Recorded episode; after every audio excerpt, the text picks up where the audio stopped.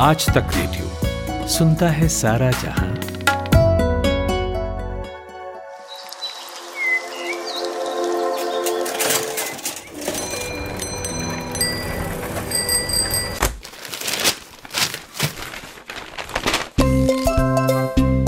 आज के अखबार।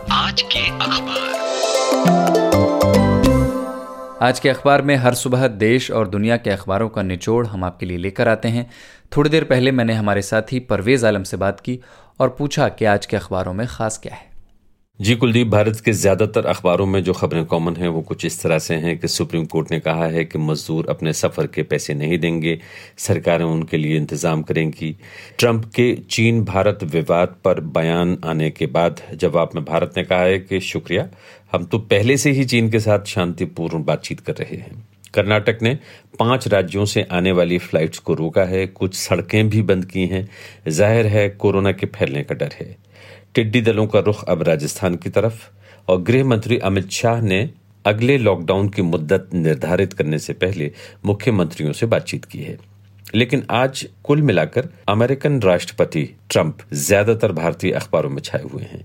एक नहीं, उनके नाम से कई हेडलाइंस हैं। हिंदुस्तान टाइम्स की सुर्खी है कि सोशल मीडिया की बड़ी कंपनियों पर ट्रंप ने निशाना साधा है। तो टाइम्स ऑफ़ इंडिया की लीड है कि प्राइम मिनिस्टर मोदी अच्छे मूड में नहीं है, ये ट्रंप ने कहा है। पीटीआई के हवाले से टाइम्स ऑफ़ इंडिया कहता है कि प्रेसिडेंट ट्रंप ने कल भारत चीन के मामले में एक बार फिर मीडिएशन को ऑफ़र किया। उन्होंने ये भी बताया कि उनकी प्रधानमंत्री मोदी से फ़ोन पर बात हुई है और बातचीत के दौरान उन्हें लगा कि मोदी चीन और भारत के दरमियान तनाव की खबरों की वजह से अच्छे मूड में नहीं है।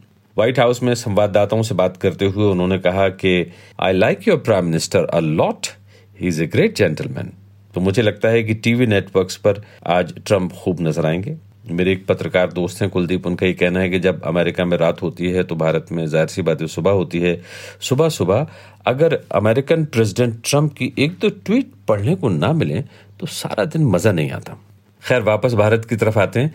जम्मू कश्मीर से भी खबर है और कुलदीप आपकी नज़र उस पर है और साथ ही तस्वीर पर भी। देखिए, आज तस्वीर में, जिस तस्वीर पर मेरा ध्यान सबसे पहले गया, वो जम्मू कश्मीर से आई है। द ट्रिब्यून अखबार में ये तस्वीर है। एरियल व्यू है, आसमान से ली गई तस्वीर है।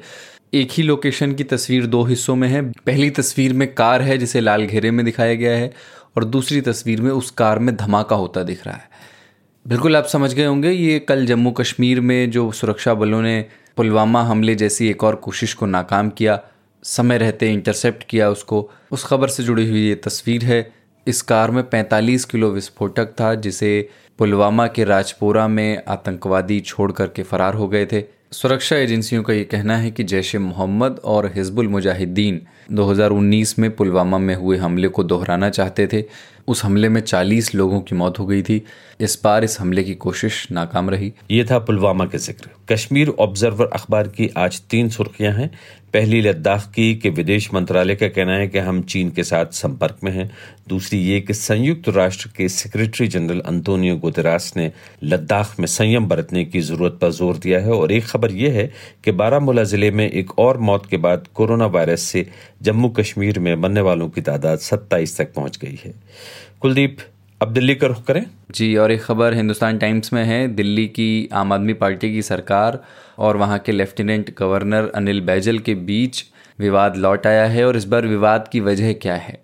आप जानते हैं कि फरवरी में दिल्ली में सांप्रदायिक दंगे हुए थे। उसमें सरकार का पक्ष, अदालत में कौन से स्पेशल पब्लिक प्रोसिक्यूटर्स रखेंगे, उनकी नियुक्ति पर आम आदमी पार्टी की सरकार और अनिल बैजल आमने सामने हैं। अनिल बैजल पूरी तरह इस बात पर अड़े हुए हैं कि दिल्ली पुलिस ने जो नाम प्रपोज किए हैं, उन्हें ही दिल्ली सरकार की ओर से ये केस लड़ना चाहिए, क्योंकि इन्वर्टेड कॉमा में है, इफ़ेक्टिव प्रोसिक्यूशन की ज़रूरत है। कुशलता से ये मुकदमा लड़े जाने की ज़रूरत है। लेकिन जो दिल्ली की केजरीवाल सरकार है, वो अपना पैनल चाहती है। इस विवाद के बाद एलजी अनिल बैजल ने मामला राष्ट्रपति रामनाथ कोविंद को रेफ़र कर दिया है। और इसके लिए उन्होंने डिफरेंस ऑफ़ ओपिनियन यानी मतभेद का हवाला दिया है। परवेश जी बहुत कम होता है कि जब हम अखबारों में छपे विज्ञापनों की बात करें। लेकिन आज मैं करना चाहता हूँ अमर उजाला, हिंदुस्तान टाइम्स, कुछ और अखबारों के दिल्ली एडिशन में। पहले पन्ने पर दिल्ली सरकार का एक विज्ञापन है फुल पेज विज्ञापन, जिसमें होम आइसोलेशन के दिशा निर्देश लिखे हैं। दिल्ली की आम आदमी पार्टी की सरकार की ओर से ये विज्ञापन छपवाया गया है। इसमें लिखा है कि 80 प्रतिशत से ज़्यादा कोरोना पॉजिटिव मरीज़ घर पर आसानी से ठीक हो सकते हैं। अगर आप या आपके आसपास कोई कोरोना पॉजिटिव पाया जाता है तो घबराएँ नहीं। अस्सी प्रतिशत से ज़्यादा मरीज़ एसिम्टोमेटिक यानी बिना किसी लक्षण के होते हैं, और वो घर पर आराम से ठीक हो सकते हैं। तो होम आइसोलेशन के स्टेप इसमें आगे लिखे हुए हैं कि जो किस तरह से होगा। डिस्ट्रिक्ट सर्विलांस ऑफ़िस से स्वास्थ्य कार्यकर्ताओं की एक टीम आपके घर आएगी। वो सब चीज़ें जाँच करेगी और उसके बाद वो आपको बताएगी कि आप होम आइसोलेशन के लिए फिट हैं या नहीं, या आपको क्वारंटीन में लिए जाने की ज़रूरत है, अस्पताल लिए जाने की, लिए जाने की ज़रूरत है। अगर आप होम आइसोलेशन के लिए फ़िट पाए जाते हैं तो आपको उसकी ट्रेनिंग के लिए कॉल आएगा। वो फ़ोन पर आपको बताया जाएगा कि क्या क्या आपको करना है। सत्रह दिनों तक हर दिन कॉल करके आपके स्वास्थ्य की निगरानी की जाएगी। अगर सत्रह दिनों के बाद मरीज़ को आखिरी दस दिनों में कोई बुखार या कोई और लक्षण नहीं है तो होम आइसोलेशन को ख़त्म कर सकते हैं। और होम आइसोलेशन खत्म होने के बाद भी आपको कोई टेस्ट करवाने की ज़रूरत नहीं। यानी दिल्ली सरकार की रणनीति अब स्पष्ट है, तेज़ी से मरीजों की संख्या बढ़ रही है, अस्पतालों में उतनी जगह नहीं है। इसलिए वो इनकरेज कर रहे हैं कि जो माइल्ड सिम्टम्स वाले केसेस हैं, वो लोग घर पर ही होम आइसोलेटेड रहें। देखिए लॉकडाउन खुल रहा है, कुछ मुखालफत भी हो रही है कि ऐसा नहीं होना चाहिए, वैसा नहीं होना चाहिए, लेकिन सच बात यह है कि ज़्यादातर राज्य ये चाहते हैं कि ज़िंदगी किसी तरह से मामूल पर आए, सामान्य हो जाए। और उसमें लोकल ट्रेन अपना एक बहुत बड़ा रोल अदा करती हैं। कुलदीप, आपके पास शायद ऐसी कोई खबर है मुंबई के बारे में? जी, परवेज जी, एक खबर और है एशियन एज अखबार में और हेडलाइन है, Mumbai locals and Delhi metro में रन फ्रॉम जून वन तो अखबार लिखता है कि केंद्र सरकार, हो सकता है कि मुंबई की लोकल ट्रेन और दिल्ली में मेट्रो ट्रेन चलाने की इजाज़त एक जून से दे दे। आंशिक तौर पर हो सकता है ये इजाज़त दी जाए। अभी पूरी पुष्टि अखबार ने नहीं दी है।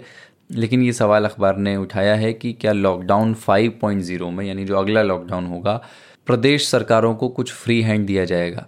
और एक खबर जनसत्ता में है हेडलाइन है, भूख के कारण चोरी पर खाकी ने दिखाई रहमदिली रंगे हाथ पकड़ चोर भेजा गया जेल, लेकिन फिर राशन लेकर पुलिस पहुँची चोर के घर। आँखों वाला कानून, ये टैगलाइन दी है। इंदौर से ये खबर लिखी गई है। दरअसल पुलिस ने लॉकडाउन के दौरान बेरोजगारी से जूझ रहे तेईस साल के एक वाहन चालक को एक सूने घर में घुसकर चोरी करने का प्रयास करते हुए रंगे हाथों गिरफ़्तार किया, लेकिन बाद में उसकी दुख भरी कहानी सुनी तो वर्दी वालों का दिल पसीज गया और उसके परिवार को राशन पहुँचाया गया। पुलिस ने बताया कि गिरफ्तारी के बाद जब आरोपी से पूछा गया कि उसने चोरी का प्रयास क्यों किया तो उसने बताया कि लॉकडाउन से पहले वो शहर में चार पहिया वाहन चलाता था, लेकिन लॉकडाउन के बाद उसका काम धंधा ठप पड़ गया। तो दो महीने से वो बेरोज़गार है। उसने कहा कि उसके परिवार की माली हालत काफ़ी ख़राब है और परिवार के पास राशन नहीं है। उसके बाद पुलिस चोर के घर पहुँची, उसके परिवार के पास राशन लेकर खुद पहुँची।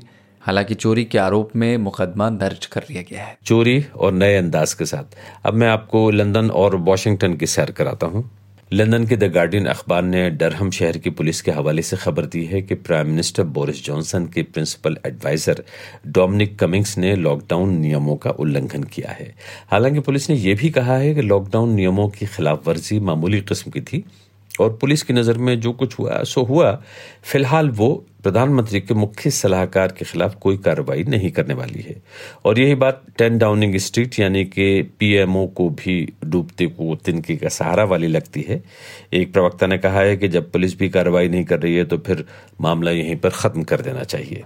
ब्रिटेन के टेबलॉइड अखबार द सन ने कहा है कि कोरोना वायरस को जो ऐप या जो कंप्यूटर की एप्लीकेशन टेस्ट और ट्रेस करने वाली थी, कल पहले ही दिन धड़ाम से नीचे आ गई।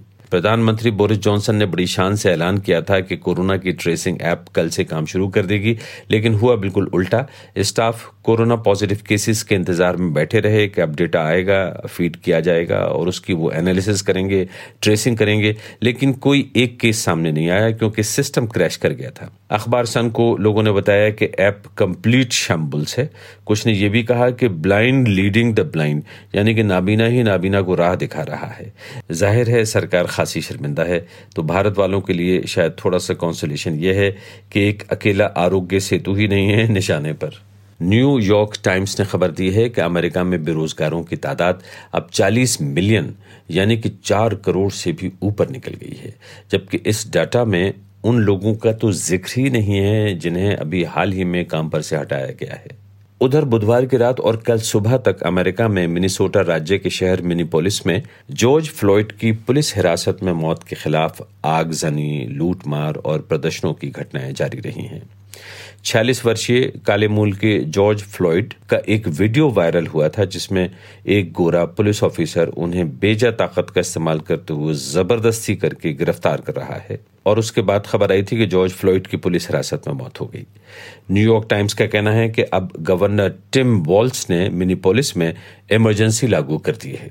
अब जबकि सरकारी तौर पर अमेरिका में कोरोना वायरस से मरने वालों की तादाद एक लाख के पार पहुँच गई है। सभी अमेरिकन अखबार सोबर और रिफ्लेक्टिव मूड में हैं। वॉशिंगटन पोस्ट तबसरा करता है कि यूँ तो प्रेसिडेंट ट्रंप को नंबर्स का बहुत शौक है, लेकिन अब जबकि पूरा मुल्क एक लाख लोगों के गम में डूबा हुआ है, ट्रंप खामोश है। पोस्ट के मुताबिक राष्ट्रपति के सरकारी कार्यक्रम में ना तो मृतकों के लिए कोई विशेष सभा है, ना ही खामोशी या साइलेंस ऑब्ज़र्व करने का कोई प्रोग्राम और ना ही कोई एक ऐसी मीटिंग जिसमें लोगों के साथ मिलजुल कर गम को बांटा जा सके। और अमेरिका से एक और खबर वॉशिंगटन पोस्ट का कहना है कि प्रेसिडेंट ट्रंप सोशल मीडिया पर निशाना साध रहे हैं और उनका जो सोशल मीडिया पर एग्जीक्यूटिव ऑर्डर आया है, वो फेडरल गवर्नमेंट के लिए दरवाजे खोल देगा कि वो जब चाहे फेसबुक, गूगल और ट्विटर को सजा दे सकें या जुर्माना लगाए। वॉल स्ट्रीट जर्नल का कहना है कि ट्रंप ने सोशल मीडिया पर जो एग्जीक्यूटिव ऑर्डर जारी किया है, उससे अमेरिका के फेडरल रेगुलेटर्स को ट्विटर या फेसबुक के खिलाफ कार्रवाई करने में आसानी हो जाएगी। लेकिन सरकार ये कार्रवाई तब करेगी जब उसको लगेगा कि ये सोशल मीडिया नेटवर्क्स एक अमेरिकन शहरी की बुनियादी अभिव्यक्ति की आज़ादी पर अंकुश लगा रहे हैं। ज़्यादातर अमेरिकन अखबारों का कहना है कि अदालतों में इस एग्जीक्यूटिव ऑर्डर को चैलेंज किया जाएगा। तो कुलदीप, ये थी दुनिया भर की खबरें। चलिए, आज के अखबार में इतना ही। इस सेगमेंट में हम आपके लिए सुबह उठकर सारे बड़े अखबार पढ़ते हैं, न सिर्फ़ देश के, बल्कि दुनिया के, और उनकी खास खास खबरें आपको चुन करके बताते हैं। बहुत शुक्रिया आपका परवेज आलम। जी, शुक्रिया। ये पॉडकास्ट आपने आज तक रेडियो पर सुना। हमारी वेबसाइट पर आइए, यहाँ पर आपको तरह तरह के पॉडकास्ट सुनने को मिलेंगे। और हाँ खबरों और विश्लेषण के लिए दो प्रोग्राम ज़रूर सुनिए। सुबह सात बजे, आज का दिन, और शाम साढ़े सात बजे, दिन भर। पता वही Aaj Tak dot in slash radio आप गूगल भी कर सकते हैं। टाइप कीजिए, आज तक पॉडकास्ट या आज तक रेडियो आज तक रेडियो सुनता है सारा जहाँ।